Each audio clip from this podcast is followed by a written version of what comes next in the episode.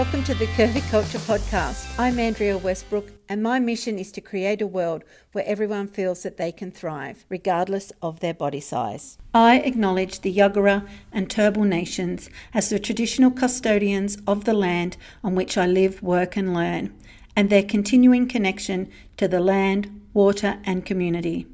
I pay respect to them and their elders, past, present, and emerging. All content related to this program is for general informational purposes only and may contain stories and discussions about diet culture, weight loss, disordered eating, weight stigma, fat phobia, and anti fat bias that may be disturbing to some listeners. If you are concerned about yourself or someone you know, please seek professional and individual help and support. Hello, my friend and welcome to episode 5 of the Curvy Culture Podcast. Today we are speaking with the magnificent Arneen Ahsan. Arneen is a certified life and relationship coach who works with her clients to help them thrive in their relationships as they create and conquer their dream lives. But Arneen hasn't always been a life coach. In fact, she had a very extensive career in human resources. And today Arneen's going to share with us her journey as a juicy and voluptuous woman and her experiences with fat phobia, particularly how fat phobia impacted her at the height of her career. And she's also going to share with you some tips about what you can do if you're facing or experiencing fat phobia in your career too. So I hope you enjoy this episode. Hi, Arneen. Welcome to the Curvy Culture Podcast. Hello. It's so good to have you here. Oh, thank you. It's good to be here. I'm so excited about the conversation we're going to have today. I am too. And I want to share with you, dear listener, that while I was preparing for this interview with Arneen, I was actually taken back to uh, my trip to Hawaii because that is where Arneen and I actually had the pleasure of meeting. We're both coaches through uh, who studied with the Beautiful You Coaching Academy, and we're both attending the Inspiration Day they held in Hawaii in November last year. And mm-hmm. Arneen was, I don't know how to describe this, but Arneen played a very special role for me in that trip, in that she was my coach, my cheer squad, my support person when it came to achieving one of my lifelong goals of driving a red convertible in the USA. Weren't you, Arneen? and we had oh yeah, it was such a fun day. And we had so many fun conversations, but we also had uh, some really heartfelt conversations about the work we do and our lived experience as being fat. And that is what we're here to chat about with Arneen today. Mm-hmm. So I'm going to kick it off, Arneen. Let's get straight into the good stuff. How would you describe your okay. relationship with weight stigma and fat phobia? yes. let's, let's, get into the big questions mm. straight away because mm-hmm. this conversation is going to be juicy regardless. Yeah. Yeah. Yeah. no, I um I just wanted to say, you know, just acknowledge all the listeners before I answer this mm-hmm. question. And before I answer this question, what I what I really want to say almost as a precursor is that I think my my journey or my mm-hmm. experience mm-hmm. with size exclusion and fat phobia mm-hmm. has been very similar to a lot of other plus size women. Yeah. yeah. Uh, a lot of other curvy women, a lot of other overweight women, mm-hmm. a lot of other I don't like these words, but but obese or fat women.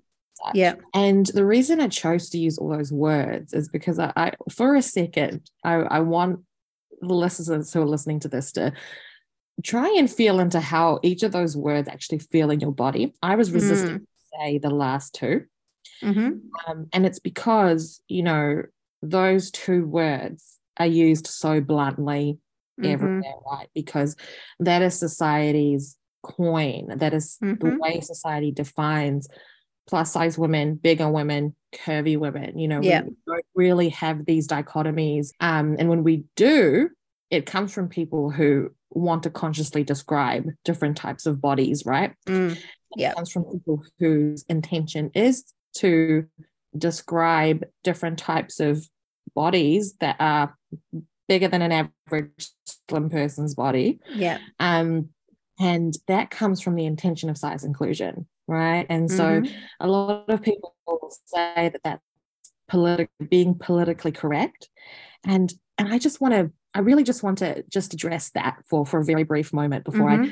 I, I start talking about, you know, what my experience and, and journey has been with fat phobia and, and, and size exclusion. Mhm. Mhm. because I, I do think it's been more that than size inclusion. I think Okay. Yep. yeah, Good. I, I think Yep. um I think size inclusion has been it has been more of a recent journey than it has been my entire life. And I'm so Mm. certain that many other women Mhm. um, are going to feel this way. So, Mhm. so just after that, Yeah. Yep. I um you know how I would I would have to take us back to origins. I would have to take us back to little Arneen. Mhm. Um, so look, I have been a plus size or chunkier or thicker or you know larger size or Mhm. curvier, however the however the heck you want to say it, Mhm. gal, uh, my whole life basically. You know, Yeah. I was a cute little chubbier baby. you know, I had full cheeks and long eyelashes. And so I came out of the womb Mm. probably a little bit. I didn't, I don't think I looked chunky, but I think I just was chunky because I was a heavier baby, right? Mhm. So um all throughout my pretty much, I guess my formative childhood, which is usually between the ages of three and seven, Mhm. I was just cute chubby because Yeah, I was a child, right? Yeah.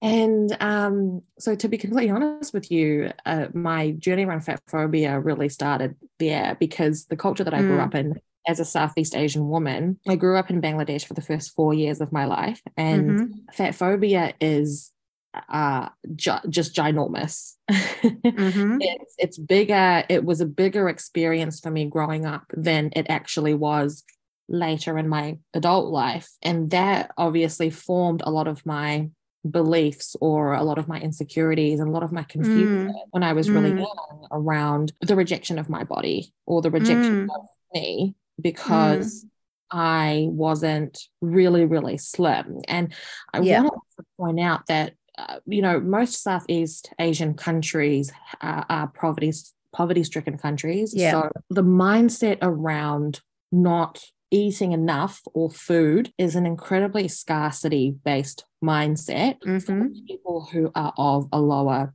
socioeconomic Mhm. Yep. Yeah. I wasn't right. I, I didn't grow up in in that kind of a Yep.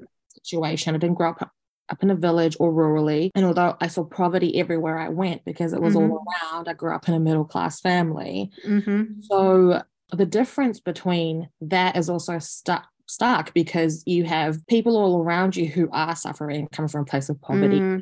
They don't Mm. have food, they don't have nutrition Yep. enough to nourish their bodies. Therefore, they're very, very, very skinny. So they're malnourished, right? And that's a completely different conversation. Yeah. However, Yeah. the focus from when I was really young, as messed up as it might sound, was actually it was about vanity. It was a conversation about vanity.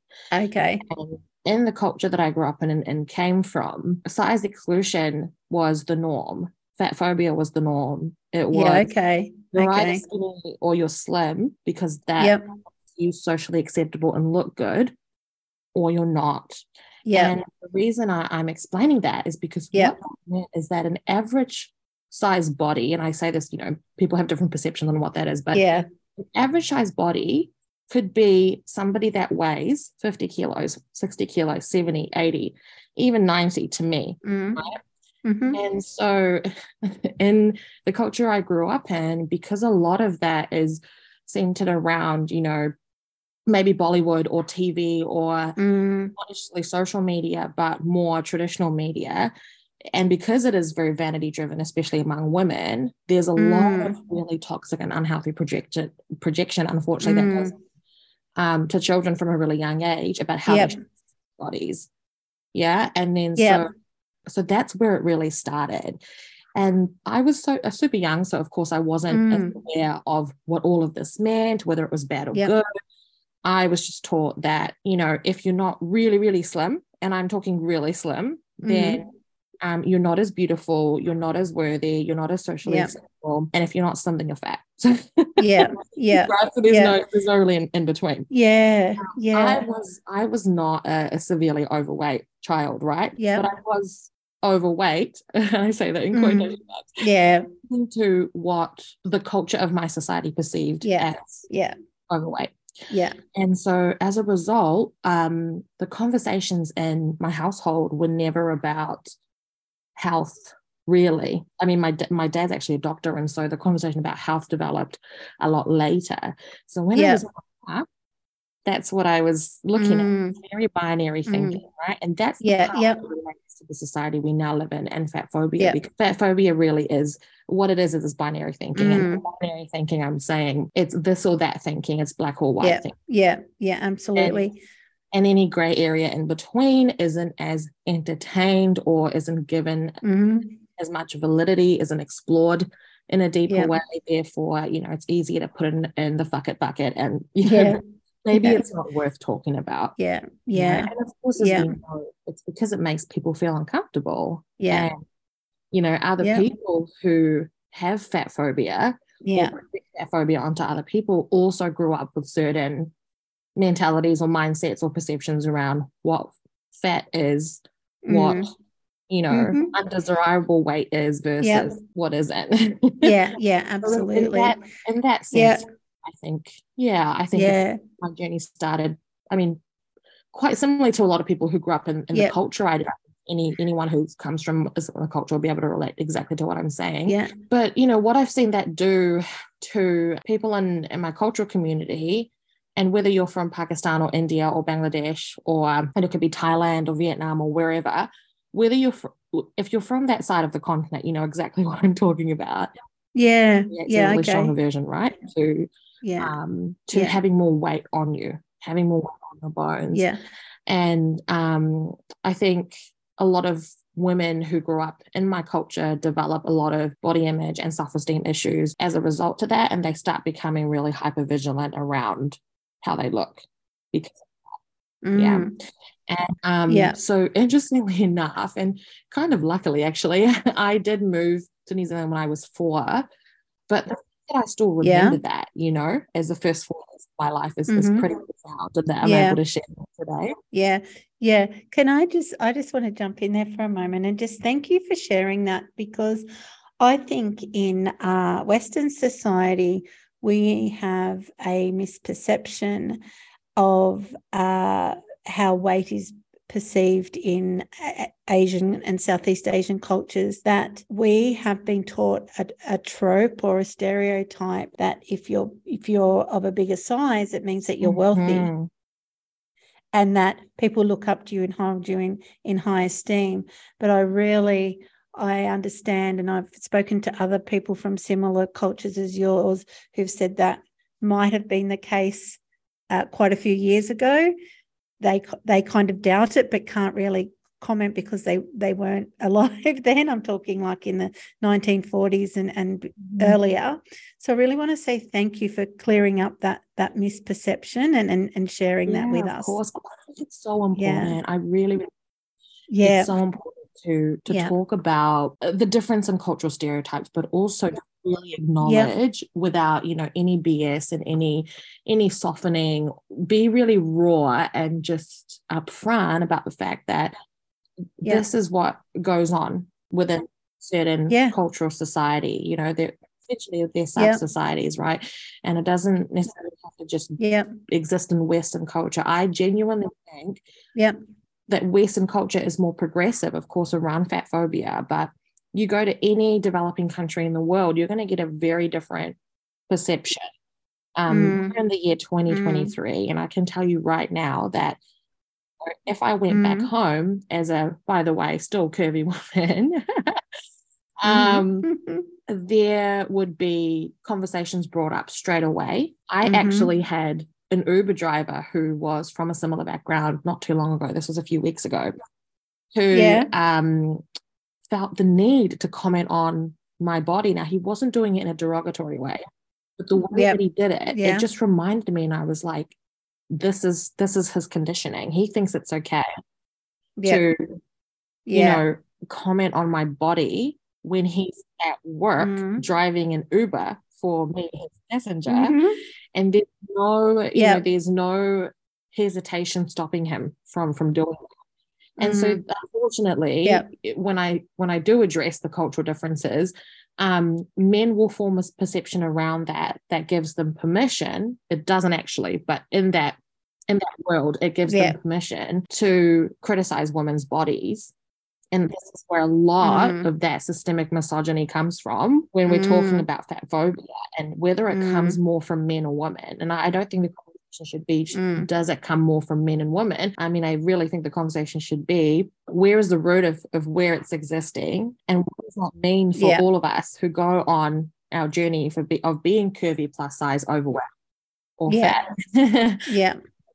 and eh, you know and how do we have how do we have healthier conversations where we are advocating for ourselves yeah Mm. and you would obviously agree with that Yeah, right, absolutely. So, Yeah. yeah, Yeah. so no of Yeah. course no problem i just think it's really important to to address that um the I just wanted to say to um i guess look at the rest of my my journey and be able to sum that up in a way Mm. that i guess captures what what we need to is probably that it's important to just touch on one last point about the the cultural Yep. stigma um, which is that women are actually Mm. taught, uh, unfortunately, they're taught that you are undesirable to a man from a very, very young age, and that Mm. if you gain weight, not necessarily if you are overweight, if you gain weight, then that correlates to you being less beautiful, less pretty. Again, this whole mindset centered Yep. around vanity.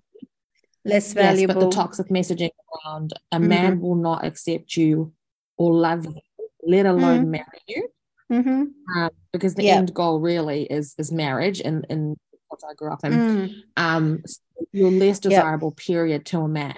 You will never Yeah. be loved, accepted, fully accepted, and Mhm. they're not going to want to marry Mhm. you if you gain weight, don't Yeah. control your weight, and gosh forbid you're overweight, then you're done. So, right? Yeah. so you're less Yeah, exactly. Um, less yeah, marriage I've had that same. yeah, yeah. So same messaging yeah too. so i mean of course that, might be triggering for some people to hear and i am hearing you so Mm. hard I, laugh about it now how untrue Mm. it is um because my dating Mm. life is popping let's be honest yeah, but also we know that marriage isn't the end goal anymore. Like I think women have moved, well, some women, a lot of us have moved beyond that as the end goal for our our fulfilled Yeah. life. There is much more to a fulfill fulfilling life than being married. And you know, for a lot of people that is part of it and that's wonderful. But also for some people they they can be fulfilled without being married. absolutely 100% and so Yeah. yeah. and just to wrap that up you know that i what i had to Mm. decondition for myself as a, a- a, Mhm. late teen and an adult where my body stopped changing as probably as rapidly was just Mm, learning how to accept the way that I looked. And Mhm. luckily, I didn't have too many body image issues when, I mean, that almost they were non existent when I was a teen. I don't know how. I'm, I must have like a super shield or something in terms of the way that I, I was thinking. Mhm.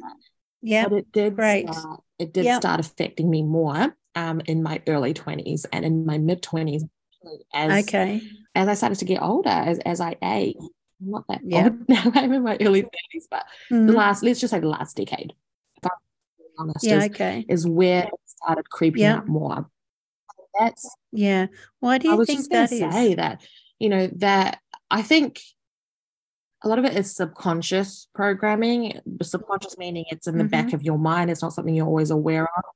And Mm-hmm. Yeah. as we get older, Yeah. I think because life changes, right? Demands change. You go out into the world of work, hmm you go out into the world of dating. Yes. And these things are more serious Yeah. things that you're trying to attain or navigate or work through. Mhm. That's where you are truly met with real life resistance or judgment or right? Yeah. So it was it was Yeah. different, Yeah. you know, and that started out obviously hmm um, the world of work, which I'm sure we're going to talk about, when, Yep, when yep. I was dating, although it's less of a problem now. And so in my mind, what was happening, and this is what happens to the brain, is that when yep. we get some type of trigger that's familiar to messages we learnt when we were younger, growing up, things that our parents said, things we consumed on social media or made traditional media, mm-hmm. um, yeah. whatever it is that we've somehow adopted and absorbed across our lives, all this comes to the surface when you're actually being confronted with whatever it is that's triggering you about your your body, your size, yeah, the way that you yeah. look. So, yeah, you know, yeah. I don't fundamentally believe that I am ugly or that I am unworthy, right? Or, mm. yeah, I, because I am a plus size woman, that has any type of bearing on my self worth, right? But it has at moments taken a little bit of work, an active work, yeah, yeah, challenge, yeah. When I was feeling insecure, or even to this day, if I do sometimes still have those feelings come up of shame, yeah, knowing that like where has that come from and does that belong to yeah. me you know because i can yep. tell you right now that based on everything i've shared so far a lot of that sits with me because it's been told to me or projected onto me and i was many of yeah. people listening will hold that judgment but it's other people's judgment you know and the, the trickiest thing is to decipher between is this my own judgment and criticism of myself is this truly what is happening when i'm like mm-hmm. I am less yeah. than or that my body is a problem for whatever reason? Or is yeah. this me just carrying everybody else's bullshit that's been projected onto me or this crap yeah. that I've somehow absorbed, you know, over the course of my life? And for me, it was mostly the latter because I, I, and that's when the conversation shifted. And this was exactly about three awesome. years ago where the conversation for me truly shifted from look at me the way that I look through everyone else's eyes who's offended or sees it problematic to whatever degree versus can the conversation be about health? You know, can mm-hmm. the conversation be mm-hmm. about because that is to me that is the only valid argument against being curvy, overweight, fat, obese, you know, but I want to say obese is a medical term. Can we just, I, I fucking hate that. I really yeah. do.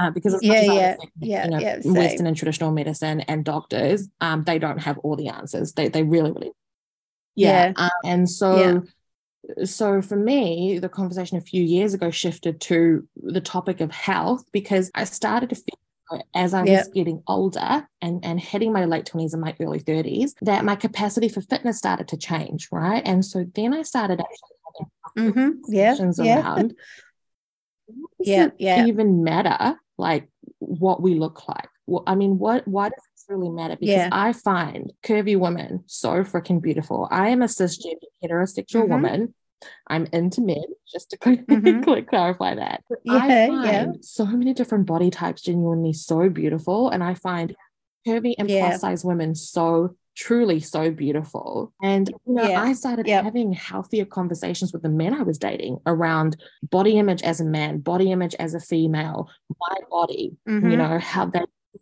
yeah, yeah. and it just really shifted the conversation being so transparent about all of this to shift the conversation yeah. around um, me landing on now the conclusion i'm about to share with you which is that i only feel as though the only time where being bigger is somewhat problematic is if it directly mm-hmm. impacts your health to some degree you know because yeah the conversation yeah, about health and well-being is so important you know and somehow we have this we've developed this very um, you know influencer influencer washed culture around well-being and fitness industry i'm mm-hmm. sorry is, is broke it, it's completely broke and it's mm-hmm. completely image centered and um, mm-hmm. even the wellness space you know spirituality yoga mm-hmm. that whole space everything is so yeah. saturated within within social media right and the mm-hmm. influencer mentality and culture like we somehow yeah. we have forgotten how to compartmentalize and dissect what actually matters so really yeah yeah point that yeah. out and drive that yeah. because yeah oh gosh yeah. had i realized that sooner i would have had a much easier mm. time and healthier relationship yeah yeah yeah absolutely absolutely yeah and if you want to hear about someone who is sort of blowing up the status quo of the fitness industry, have a listen to episode four of mm. my podcast where I interview Sally McWilliam because she's a personal trainer who's trying to really buck the trend that trend of weight loss. She doesn't weigh her, her or measure her clients. She's really moving towards how does exercise and and health yes. make you feel so yeah which is ultimately the most important thing is how you feel yeah. about yourself and within yeah. yourself not not your size or what exactly. you look like yeah yeah thing yeah. um i i wanted to just be very open i'm a little bit nervous to share this but look i i'm coming in here like an open book but is i thank um, you i wanted to talk about eating disorders for a second and i know that although that's mm-hmm. not the focus of this episode um, yeah. I know for a fact that there's going to be at least one or more listener who is going to listen to this that is not going to want to talk about this because they're feeling a lot of inherent shame. And mm. having an eating disorder or developing an eating disorder, whether it's diagnosed or undiagnosed, as a result of your relationship with your weight or your body image and the way that you look and have mm-hmm. experienced life in the world as a plus size or curvy woman doesn't mean that you have to be categorized into being, you know, starkly bulimic, for example. And I say that mm-hmm, because mm-hmm. I, for the longest time, yeah. had no idea that I had actually developed a mild eating disorder, which was that I was emotionally, and mm-hmm. I was stressed and emotionally eating. You mm-hmm. know? And yeah. I, and that was when I was a lot younger, right? And so I didn't yeah just obviously didn't yep. click for me i just wasn't aware of it yeah um yeah yeah when i started and where this really kicked in for me andrea was when i was actually probably ironically at my peak in my corporate career was when this really kicked mm. in and it was because i was experiencing fat phobia mm. not to a severe degree but it was almost worse mm-hmm. because it wasn't to a severe degree okay At work. and from how interesting yeah. And so, yeah. and I had never, I truly had never experienced that before. And so it was so mm. new to me. But mm. what I mm. didn't realize was happening was that I was actually mild eating mm. disorder in the, in the yeah yeah yeah and i do want yeah or emotional eating yeah. because i was carrying not only massive responsibility at work for the role that i had yeah yeah that i was dealing with these you know these cues of fat phobia within the, the mm. corporate world. Um, and also new to me. Yeah. And I was like, oh fuck, here we go. Do I have yeah. to deal with the work? Like yeah. Yeah, yeah. Arneen, thank you so much for sharing that with us. And I do want to acknowledge that there is a tendency in our culture to believe that eating disorders belong in the realm of people with smaller bodies, but there is evidence and research out there now. And I know people like Serena Nungia talk about this and Chevese Turner talk about it, that eating disorders are not limited to one body shape or size. People in larger bodies can experience eating disorders. And I really want to stop and acknowledge that and of course, if there is anyone who does need in support in that space or you someone close to you please reach out and seek that support. I do have a little content warning at the beginning of the podcast just to let people know that we might be talking about this sort of thing. So i just wanted to call that out Arneen because i wasn't sure if you were, oh, were no, aware I just... but i have got that little call out to, I was just to say to people. So i have taken that um yeah very responsibly because i know that these sorts of conversations can ignite emotions in people and can heighten the things that they're experiencing. So please, if if you are experiencing this, do do seek mm-hmm. support. Arneen, I want to, I really want to touch on what you're saying about how uh, you started to experience that at the height of your career, and and if you know you wouldn't mind sharing some of the fat phobia that you've experienced through your career and how that's impacted you in obviously through the eating disorder, but in what other ways did that impact you? Yeah, yeah, of course, totally. I mean, uh, look, I the, before I get to the eating disorder part, my my story about the and I say mild eating disorder because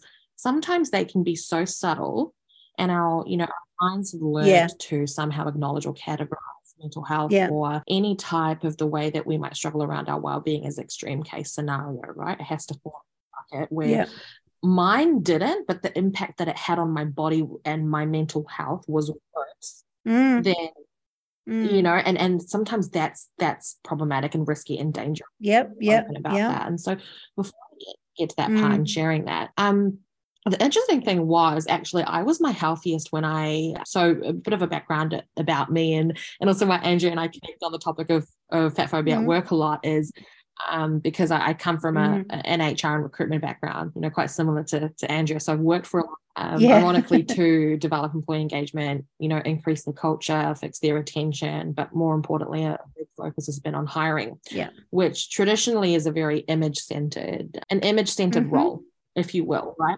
And so yep. for me, yep. I already was challenging that coming into um, a, a high end role at the time that only developed and, and got busier really and and more valuable. Mm. I ironically came into it as my healthiest. I mean, I was training at the gym um, three yep. times, three to four times a week with a personal trainer twice a week. Um, this was when I was at, at the peak of my career, mm. so I was uh, hang on, yeah, yeah, I was about four or five years into my HR career, and out of the eight, um, and then had spent obviously before I became a coach the, the last three to four years prior to that working for for an organization at my peak, right? So I just wanted to provide some context. So coming yep. into that, ironically, I was at my healthiest, right? I was eating, I mean, reasonably well. I wasn't doing anything cold turkey. I wasn't on a diet, but I was on a solid you know, high protein veg, pretty balanced nutrition plan, training at the gym. I was yep. doing what I could to have some balance in my week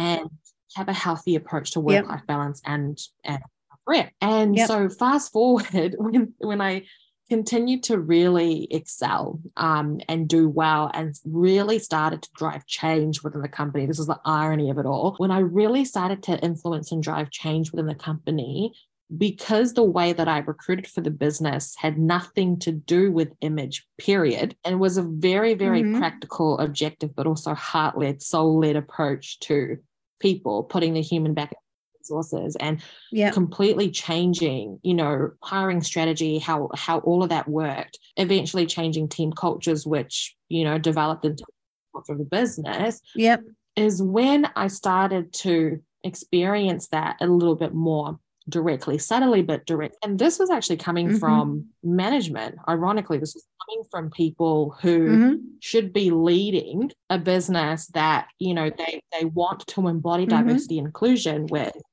leading the way mm-hmm. and not, you know, dabbling into, I guess, yeah. the, even their own perceptions or their own ideologies, right? An example I could probably give mm. is you know, t- wanting to take on, for example, a well-being project. So I'm here, you know, and I become this this think tank and this person that just spews ideas, you know, all around and great, inspiring, yep. amazing. And that's the kind of work that really fulfilled me in yep. my career. However, for some reason, there was uh, resistance to me being the spokesperson for well-being, leading that oh, project okay. to a close. Okay. And anytime it was about presenting yeah. myself in a way where I would be at the forefront to lead, I knew it was because I was plus mm-hmm. size. I knew it was because conversation always somehow came up mm. about who has the most fitness, who eats the healthiest, who's eating the cleanest in the team.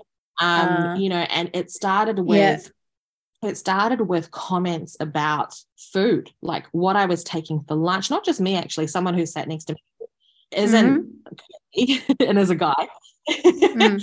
um, the conversation mm-hmm. started mm-hmm. around mm-hmm. food shaming. Yep. Really, it was and it was subtle, and then it got a yeah. little bit pretentious because you know all all mm. I was sort of hearing around mm-hmm. the conversation around physical well-being was this image driven very you know you've got to look good and go to hot yoga twice a week and if you're not you're doing it like half of the leadership team then yeah. you're doing it wrong you know and now i mean I look back and i'm like yeah. um yeah. you know go yeah. if yourself but um yep. but when it started yeah. with yep. Yep. food yep. shaming i mean how many of us relate to that right outside of work mm.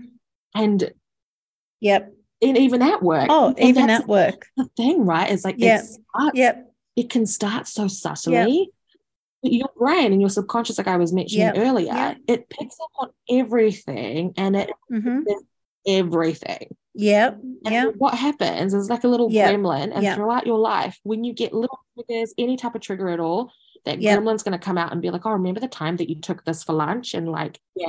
And, you know, your brain's like, well, that is making you fatter. And therefore, you know, it's a rabbit of thinking that we're somehow Yeah. unworthy and Yeah. unlovable and Yeah. less than and blah, blah, blah. Yep. So food shaming aside, Yep. food shaming aside, it was just, you know, comments around, for example, being a, a quite a juicy and voluptuous woman myself. The guys might like it, but at work, Yes. all of a sudden it turned into solely a conversation around the clothes I was wearing. Now, I don't dress, but we can all relate to the Ah, fact that accidents happen, wardrobe malfunctions happen when you're a voluptuous woman yeah. because you have Yeah. more curves to work with and there's more junk in the trunk Yeah. at the top and bottom. Yeah. you know, it's not like I was intentionally Yeah. Yeah. Yeah. um trying to do or be anything, but it's just thoughts people had. You know, Mm. this is where I think it's really Yeah. important to to start looking at if we were having a conversation about leadership, start looking at conscious Mm. leadership versus, you know, leadership, where you bring your own toxicity into Yeah. how you lead people. And, and that was that was Yeah, very much what was going on. Yeah. And when I think back and I look at the women, because it was mostly women, I think about and look at the Mhm. women who were doing this. They were fundamentally so insecure and anxious about their own bodies, their own weight, how they looked, how they Yeah. ate, that unfortunately it was having Mhm. the reverse effect where if you chose to be a more conscious, kind, and evolved Yeah. human, you know, you could go down the path of being more curious or trying to look at something from a perspective or Yeah. finding your own business. Yeah. Yeah. Um, Yeah. But that wasn't the case. And I think Yeah. that is a, a really important thing for me to mention. You know, you know that saying Yeah. how it's how um a lot of the times when our friends tell us we shouldn't be offended at something and when people are trying to bring us down, they say, well, they're only doing it to make Mm. themselves feel better. I mean, truly, truly, as Mm. someone who was dealing with um, you know, leaders in a in a business um that were either twice my age or at least a decade older, so a couple of one or two generations above, Mm. you know, still adopting that mentality, bringing that into work. I mean, of course, it's inappropriate as anything, but that was so ingrained in their own Mhm. mind. how they needed it. Yeah. Yeah, That's what I was going to say. It's that. that programming. And so, so Mm. that's a really classic case Yeah. of, of why it's happening, right? I was Yeah. genuinely trying to show up Yeah. and just do Yeah. the best job I could possibly do. All of a sudden, when I was right at my peak and performing at my best, right? In my career, in that role Yeah. specifically, these like subtle jabs or Yeah. comments or digs or however you want to phrase it, all of a sudden became me struggling Mm. with my self esteem and my self worth and self confidence. And that affected my Ah. confidence to the point where I literally Yeah. I did not want to physically Yep. show up to the office more than three days a week. I was like, I don't need to be here. I don't want to be here. And we had a Wow. completely open plan office, right? So Yeah, no- okay. and I had great relationships. I truly did. Um, and Mhm. I think Mhm. it's important to also maybe down the line explore is it is that when it happens at work, is it mostly coming from men and women? Because I've experienced this more from women than I have from men um, in terms of the phobia at work and Mm. you know the need to maybe Mm. say things. And I'm not saying that that's a Mm. issue, but it's important to understand as women Yeah. how actually talking to and understanding each other when it comes to having different body sizes. Yeah. What we Yeah. we're not careful Yeah. is we sit there Yeah. and we project all over each other because we're fundamentally insecure. That's Yeah. what it is. Yeah. I promise it's not about the way that you Yeah, look. It's yeah. about the fact And- that you're fundamentally insecure about Yeah. something that is bringing up those emotions or those triggers for you to then project that onto somebody else, right? I I I don't sit here. I'm not Mm, mm. Well, I don't know if it's a um I don't know if it if Mm. it's their sort of weakness or I, think, that's it's their exactly internalized fat phobia that's coming up. That's Yeah, where yeah, you know we've really yeah, got yeah. to um not only you know obviously put out safe me- safer messaging like are now or hopefully people understand this Mm. but this is exactly if you are experiencing this you know whether that's at work or outside of work that's what i want you to understand is that whether Yeah. that's coming from from Yeah. whoever's saying Yeah. whatever to you whether that's coming from their own self-esteem and i guarantee it is i guarantee it is but whether that's coming from their own self-esteem or you know their own issues and the way that they see their own bodies it is 100% their own internalized fat phobia and even internalized because how they're Mhm. Yeah. experiencing Yeah. weight or weight stigma or being overweight or looking at someone whose Yeah. body is different to theirs it it cannot possibly happen that someone goes out of their way to make a comment to you uh, Mhm. unless it comes from a part of them that rejects part of themselves Yeah. Yeah. Yeah. Absolutely. yeah Yeah. and so that's Yeah. really important to, to Yeah. remember because um we don't know Yeah. we, we're so caught up in the way that it makes us feel and rightfully so that it's so easy to sit there and, and be Yeah. like god you Yeah. Yeah. know Yeah. Yeah. So how Mm. did you yeah. Were you able to navigate that fat that fat phobia in that I- situation? yeah, yeah, I did, and I'll tell you how I did it. uh, um, I mean, I appreciate Yeah, awesome. my personality, but Yep. but yeah, look, I um, I, I addressed it directly. That that's what I did. I didn't want to a time because I was like, Okay. oh my god, I'm at the peak of my career. Yeah. What was my job? Wow. honestly, Yeah, absolutely. Yeah, that it took, took, a one lot day of courage. for me to realize that if this is the thing about a job that I love that is making me cry and feel uncomfortable Mhm. Bringing my Mhm. body into the office, which I love, by the way, um, which I Mm. loved at the time, but Mm. I still do. But I, I really did have a, I did have a healthier relationship with my body. Is what I'm saying. Um, and if that was causing me to to feel this way, and it is under like bullying, is what it is, and nobody was addressing Mm. it. Nobody was addressing it, which drove me nuts. Mm-hmm. And Yeah. um, yeah. yeah and i just was like this is not this is not diversity inclusion diversity and bullshit like this is not diversity Mhm. also this Yeah, is yeah, not, yeah, yeah. this is not the way to be feeling at work period you know our whether you work in a corporate or a startup i don't care where you work you can work in a kitchen if your work Yep. environment does not provide a sense of psychological safety for you they're doing it wrong Mm-hmm. and so Yeah. so when it Yep, got to a I point agree. where it was affecting me to the point where I realized that I was stress eating more, and actually my trainer had to me. And after then, I you know went in a Mhm. slump and I stopped trading, and of course, you know, a bit of a rabbit hole of needing a break from all of it. Mm. I realized I have Yep. got to have a conversation. So that's what I did. I had a really straight up conversation. Mm. This was the first time I think I fully confronted Amazing. my boss at the time and literally said to myself, I Mm. don't care if I lose my job. I just don't care.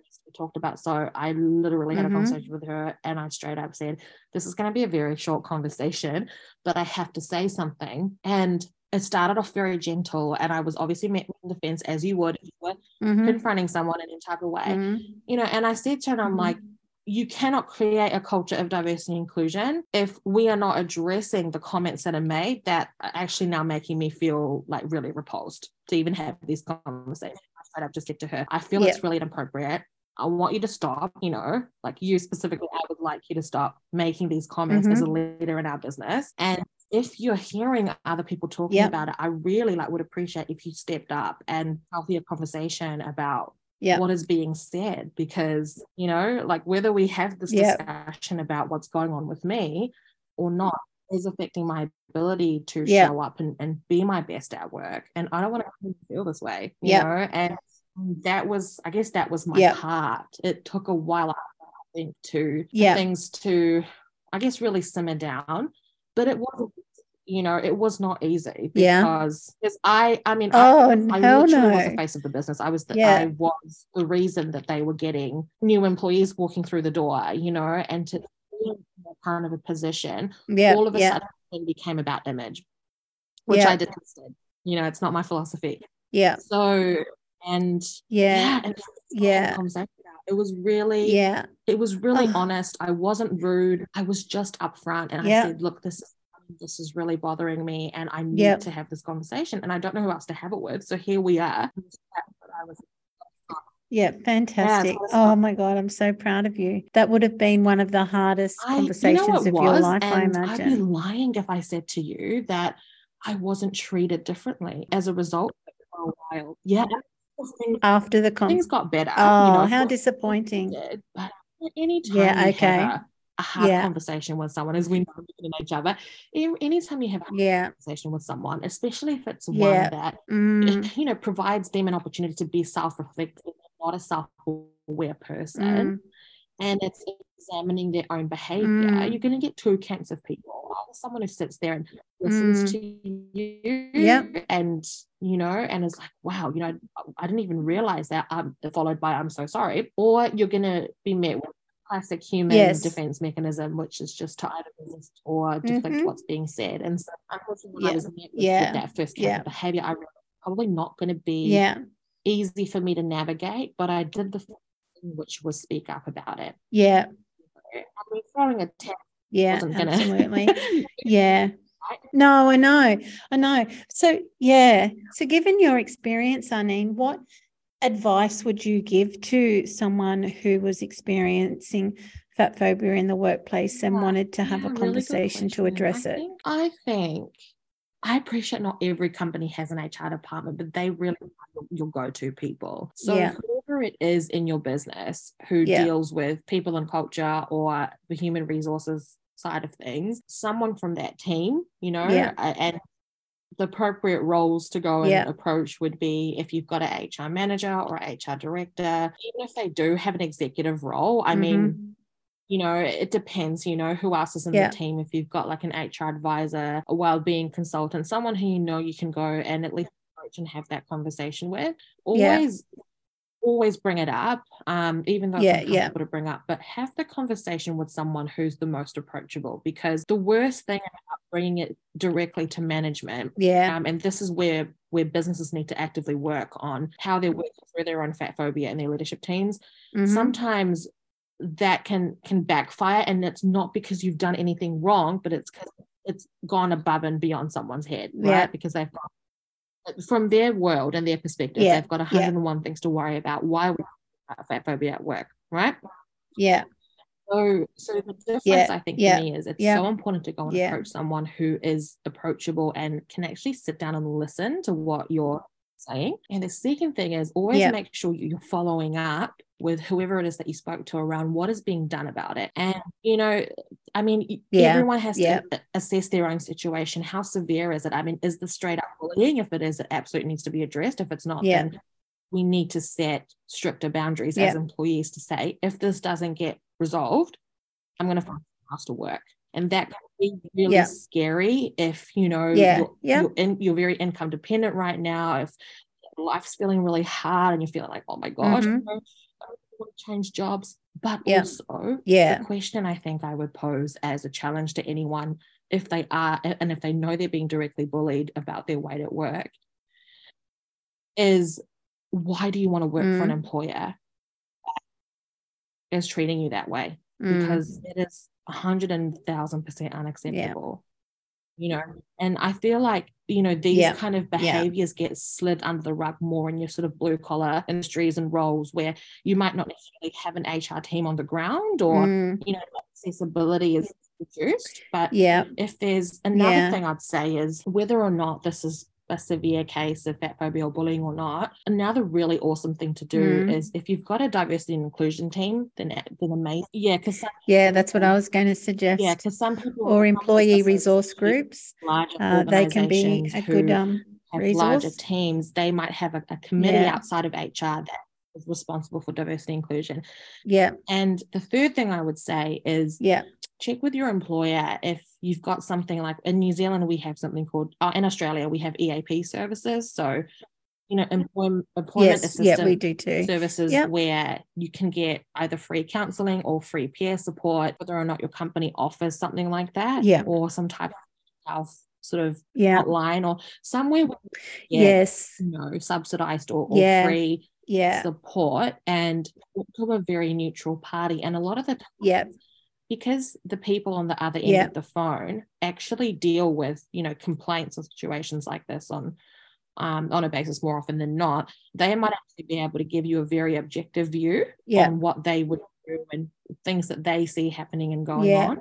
Um, and and that's Yeah. honestly that's what I Yeah. did. Yeah.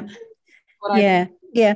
Well, yeah, I've, yeah, I've used EAP to help with yeah, uh, think, difficult honestly, think my conversations employer at the time- before too. Yeah, they can really give you that effective. Yeah, and I was going to Yeah, say, so- yeah, you employer at the time probably thought that I was. I think they thought I was struggling with some, t- some type of like low productivity or mental health issue or something, you know. And I just had to just be like, uh, actually, well, this is what's freaking going Yeah. on, you know. So, And on, yeah, exactly. And it's like any relationship, if you're not being mhm. treated with respect, how can you possibly be your best and bring yourself to work and and reach your full potential if you're constantly being belittled or bullied or Mhm. made to feel bad about who you are? There, there's no, No. way you can and reach your thing, full you know, I just potential. remembered to say is, um, this wasn't just just happening to me. By the way, It- in at the time, I was so world about it, Mm. and part of me was just so. Mhm. I guess just Yeah. and shocked that uh, this was even Yeah. I had to have a conversation about at work. Yeah. Um, I was so in my own world. Yeah. But, you Yep. know, Yeah. once time had passed, my Yeah. goodness, I realized it was the same people too. I realized that it was happening with other people as well. size. Yeah. Absolutely. I And um, I agree. Yep. And I realized once I started talking about it that it was happening to totally. more people than I knew and about. I mean, look, it's it is Mm. awkward, you know, and and sometimes and I addressed it with with my with my team as well and, and other Mhm. team members. But the thing I, I really, really would love to tell anyone listening to this may experience this in the future or Mm. maybe is currently going through this is you can have a chat with your friends and your peers or your team about it. The experience that you're feeling in your mind, Yep. your heart, and your body around this conversation is so valid and needs to be nurtured and addressed Mhm. and needs to be solution. yeah. And so really, really want everybody to, Yeah, to absolutely. please just advocate for yourself because you can talk to other people. When Mm. I was talking to my team about it, they were so uncomfortable. They just they didn't know what to do. And also they didn't have Mhm, the experience that actually they Yeah.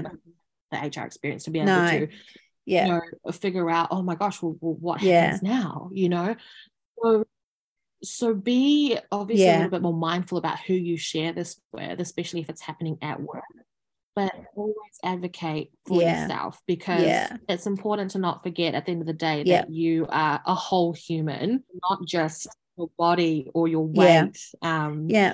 you know your, your weight is a part of you Yeah. Absolutely. you Yeah. you're, you're a whole human. Yeah, You yeah, to yeah. be seen and heard and respected and honored and celebrated, especially at Yeah. work when you're working so Yeah. hard. Yeah.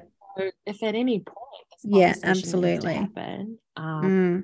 you know, give yourself as much self compassion and, Mm. and and love as possible throughout that process. But advocate and Mm. speak up for yourself because so much of my sense of Mm. empowerment as a plus size woman actually came from having those conversations. Yeah. That was the onset.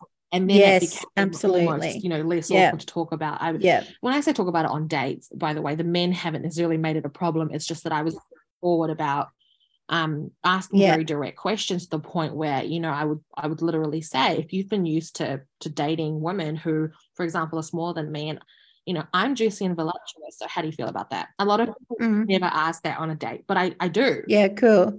is because I Yeah, can yeah, and awesome. because you know it, Yeah, that yeah, good, of, you know, yeah. self advocacy and Yeah. confidence somewhat of a resilience I hate that we even have to have resilience Yeah. this but somewhat of resilience that comes from Yeah. um, Yeah. being open about talking about body positivity, body inclusivity, Yeah. and being a beautiful, juicy, voluptuous, curvy woman because you are. Mhm.